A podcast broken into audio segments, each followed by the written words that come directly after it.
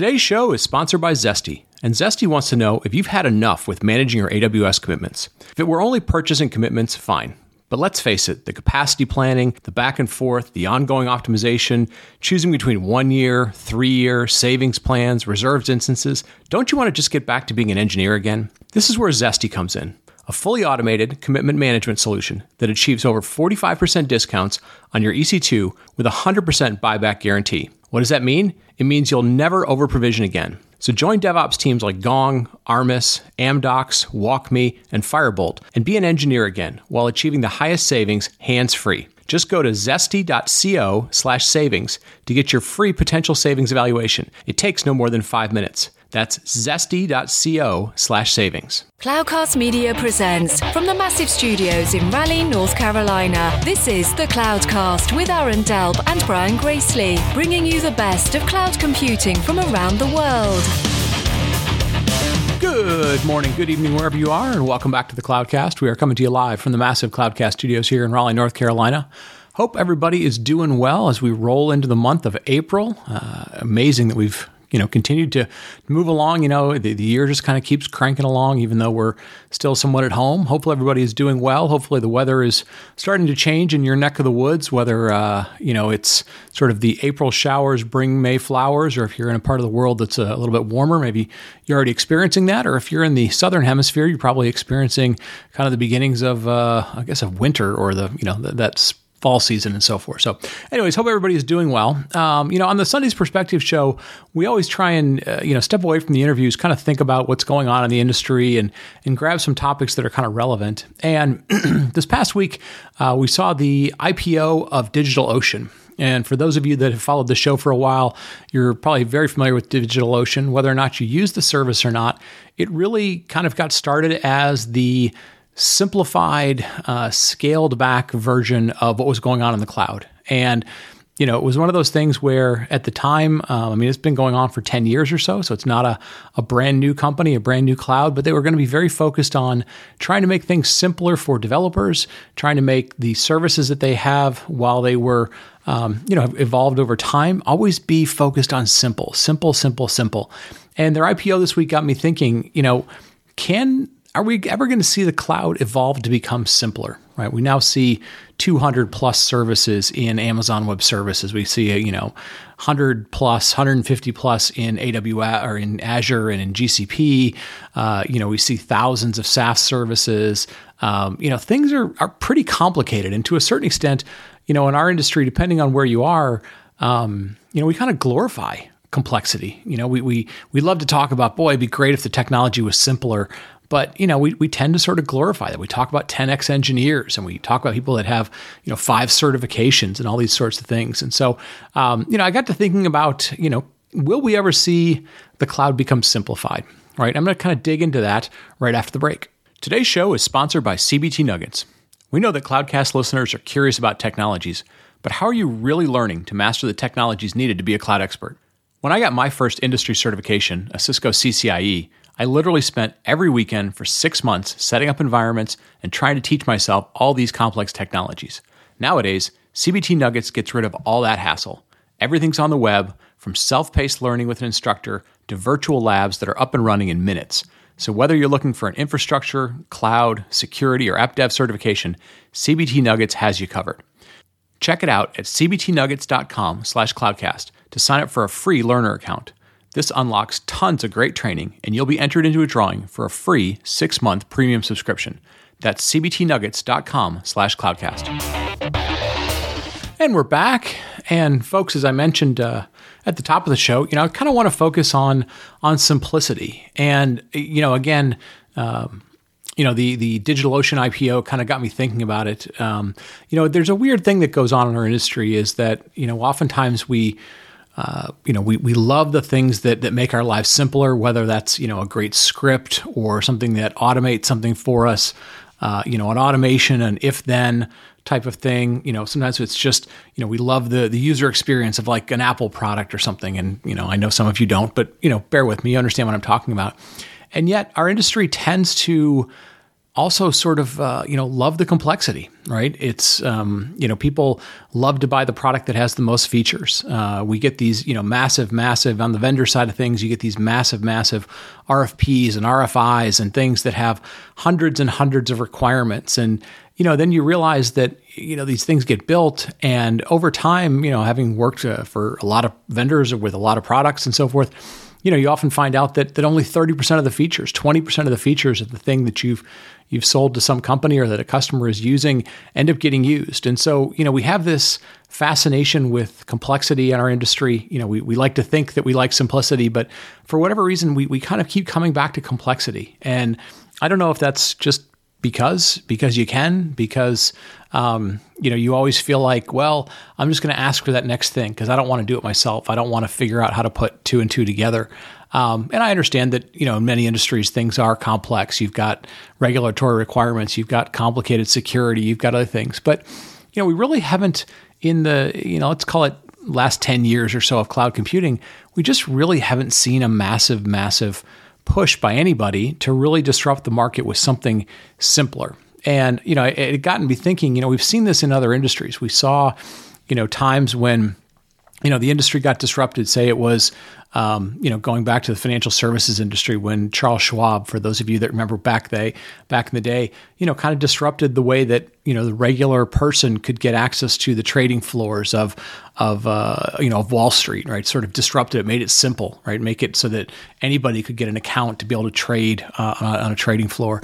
You know, we've seen certain products in certain industries try and make things simpler, right? Like a you know we've seen self service checkout at grocery stores. We've seen that sort of uh, phenomenon happen. We've seen certain things in our industry where technology will make it simpler, but you know, I think about the clouds and they they still continue to be complex. And in fact, you know, every November we, you know, we celebrate uh, AWS reInvent and the, you know, 50 or 60 or 70 new features or whatever that Jeff Barr writes a blog about and so forth. So, you know, I got to thinking, you know, will we see this? And, you know, as we tend to do on the Sunday Perspective show, I'm going to kind of break it down into three areas. Uh, this show's always a little bit shorter than the, the one on Wednesday. So I'm going to break it down into three areas. The first one's going to be in around applications. The second one's going to be about pricing and sort of the cost of, of using the cloud. And the third one's going to be about interconnecting these services together. So sort of uh, you know integrations and so forth. So let me start off with applications. You know, I thought about this a lot and you know, when when the building blocks we had for cloud were very IaaS centric. They were compute storage, networking, maybe database as a service, you know, the, the basic things, an IAM type of service.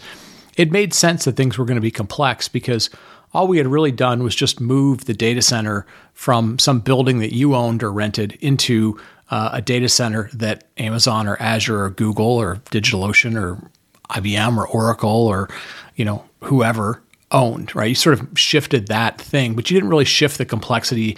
The services were still sort of foundational building blocks. And then over time, we did see a number of things come along. And, you know, maybe I'm not taking a long enough view on this. I mean, we've seen SaaS applications come along. That's been fantastic. Pretty much anything that you want to get as a business application or, you know, in a lot of cases, a consumer application, you can find as a SaaS application. Of course, the trade off is, well, you get what they give you, right? Uh, we had PaaS. PaaS was going to sort of be that thing that was going to take away the complexity of all the infrastructure, simplify things for developers, and has never really met those goals, right? As as James Gov- James Governor over at RedMonk likes to say, you know, every new application platform is trying to reinvent Heroku, and Heroku was great for what it did. It was very opinionated, kind of had this twelve factor thing, but we've never kind of seen the great, super simplified uh, complete experience for PaaS. We've seen bits and pieces of it, and we've seen you know what people do on top of Kubernetes. We've seen what Cloud Foundry tried to do. We talked about that a few shows ago. We you know Heroku kind of you know hit a point and then it got bought up by Salesforce. We just haven't really seen the PaaS space, if you will, kind of meet its goal. And then you go, okay, well, what else? What else is out there? What might be filling in the blanks, right?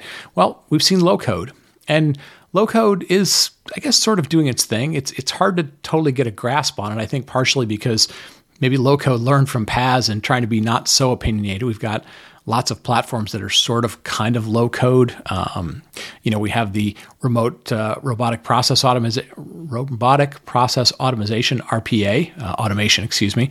Uh, we covered that a little bit on previous shows, and and so you do have this sort of thing that's you know, on the low code RPA side of things, kind of there for business analysts, right? It's sort of like Excel and then a little bit more, some drop and drag stuff. And so I guess that sort of fills in some gaps and so forth. But you know, it still feels like there's there's something that could be better. It feels like there's something simpler. So for example, like if I'm a small business, yes, I could probably sort out picking out the 8 or 10 or 12 things that I need, maybe a payroll application and a, you know, a supply chain type of application, maybe something that helps with marketing. But there's still nothing that even further simplifies that. If I want sort of back end of a small business as a service, I can't just go get that, right? Like I'd have to sign up for a long term contract. I'd probably have to find some consultants. Why can't I do that on a month to month basis like I can do for other things in cloud? If I want to, if I start off as a startup and I need to scale it into a multi customer or multi country business, which I'm doing things online, you probably have to do. Why can't I do that as a service, right? Like, again, I, I have to stitch together 8, 10, 12, 15 things. I probably have to hire some Accenture level consultants who understand different currencies and so forth. Why can't I do that on a month to month basis? Or even just you know certain parts of the business right? We hear about uh, marketing tech stacks and there are things that are out there that help you with this. But you know if i want demand gen as a service right like i want the content to be written for me i want it to be seo and i want it to be right like we think about more and more how can we you know sort of do these things without having to have entire organizations or having to piece all these things together. So maybe that's what i'm looking for is that opportunity to say yes all the business you know the, the building blocks are there but now that we're a decade in, are there opportunities for somebody to build those sort of back ends of business as a service, right? As opposed to you know, having to hire, having to figure out how to put all these pieces together because they've all been done before. We've seen thousands of successful companies do it. Why can't that become you know its own sort of you know space in there? And maybe that's sort of the application level. Um, you know simplicity I'm looking for. I don't know. I'm trying to try to work through this in my mind. I'm sort of working through it here on the podcast as well. The second area I want to talk about is pricing, right? It's it's sort of funny, you know, cloud was going to simplify things. It was going to make things on demand and, you know, from a psychological perspective, you know, if you start charging things instead of being tens of thousands, hundreds of thousands and millions of dollars, I price it, you know, at 3 cents an hour, 10 cents an hour. Well, psychologically I think, oh, that's much cheaper, right? I'm not paying nearly as much. And since it's on demand, I can I can turn it on, and turn it off. It must just be cheaper.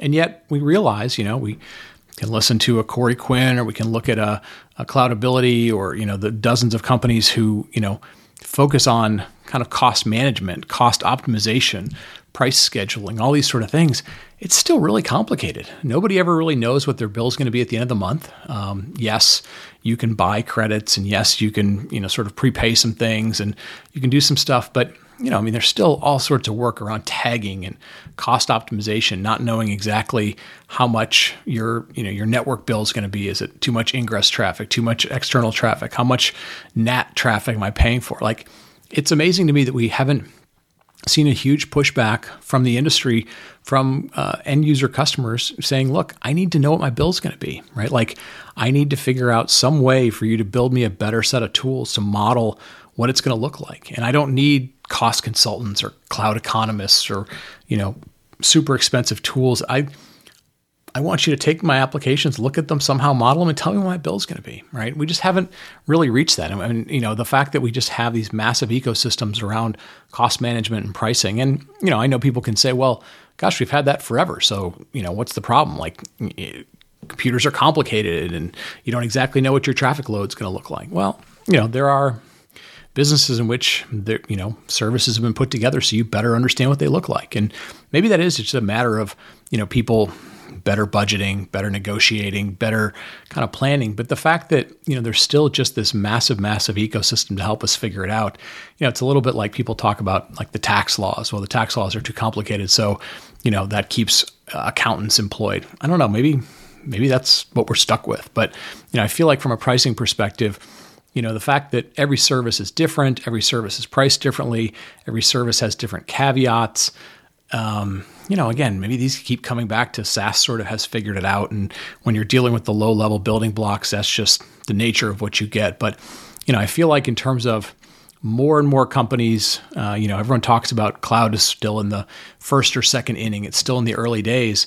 I mean in order for it to be adopted widely uh, by people who don't have the best of the best of Silicon Valley talent, but they want to be able to, you know, compete in their regional business or they want to move into a new market.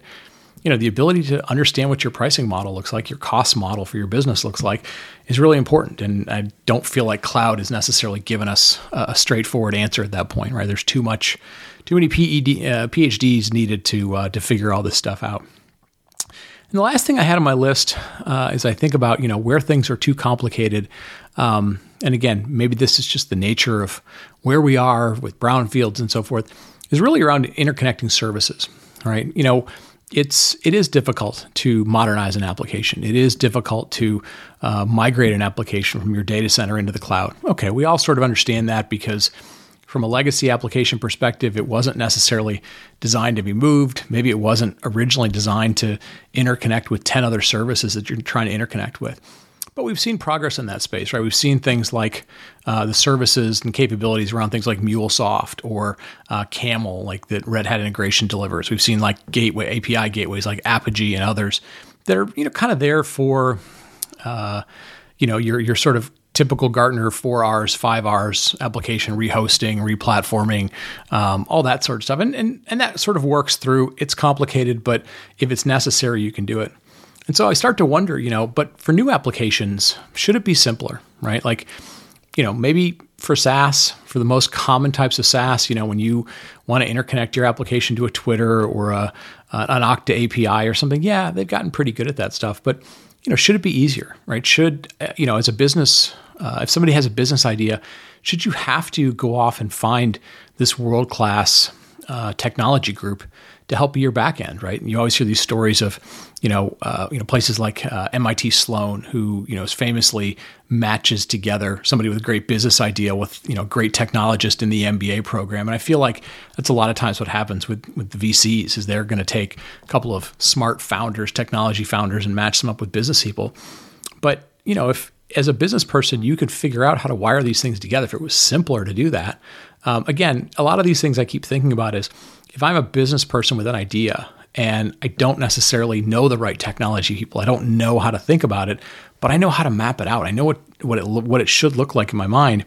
I feel like maybe those integration pieces could be simpler as well. Um, and again, this might be, you know, integrating a IaaS driven service, a serverless service with a SaaS service and a PaaS service. Um, you know, should it be simpler if those things are exposing well defined, well known APIs to be able to do that? I don't know. You know, maybe again, I'm asking too much. Maybe integration is just by its nature sort of a complicated thing. And you know, as I look at sort of all the stuff we've talked about here, uh, you know, writing applications, complicated stuff. Pricing, complicated stuff. Interconnecting and integrating services, complicated stuff. But I feel like, you know, as I've looked at other industries and I've looked at other examples of places where we've seen big progress in our industry or in our lives or things that make things simpler for us, there's always something that's a big leap forward. And I feel like maybe over the next 10 years, um, you know, we've, we've made, we've, we've gotten people to get out of their old, old ways in the data center. They've moved to the cloud. We've learned how to use the cloud. Maybe the next 10 years will be about simplifying things. You know, maybe that DigitalOcean IPO is a, you know, an early, early stepping stone. I don't know. It, it got me thinking. Um, maybe it's not possible. Maybe the stuff just, by its nature, it's computers. It's complicated, and in order to to master it and have a business differentiation, you just got to deal with the complexity. But I feel like as an industry, there's there's massive opportunity for people to start figuring out how to be, you know, that next, you know, that next big stepping stone, and maybe it'll come from AWS and Azure and Google. Maybe it'll come from somebody else. Maybe there's the next digital ocean out there that's going to help us do that. So, with that, I'm going to wrap it up. Uh, I know this was a little rambly because I was sort of, I've been thinking about it for a while, I've been thinking out about it for a few days, and, and I was trying to kind of put my thoughts together, both where we could be going, but also a little bit of uh, you know complaints and and um, you know grief and, and uh, about you know kind of where we are today and, and, why it couldn't be simpler. So, anyways, thank you all for listening as always to the uh, Sunday perspectives here on on Cloudcast. Um, you know, hopefully uh, you've enjoyed these as well as the Wednesday ones. Thanks for telling a friend. Thanks for uh, helping us grow the community. Thanks for giving us feedback. We started to see a few more reviews on uh, Apple Podcasts, and we really appreciate that. It helps us not only uh, grow the show, but it also you know gets the word out through those podcasting channels as well. So, with that, I'm going to wrap it up. Thank you all for listening, and we will talk to you next week. Thank you for listening to the Cloudcast. Please visit thecloudcast.net to find more shows, show notes, videos, and everything social media.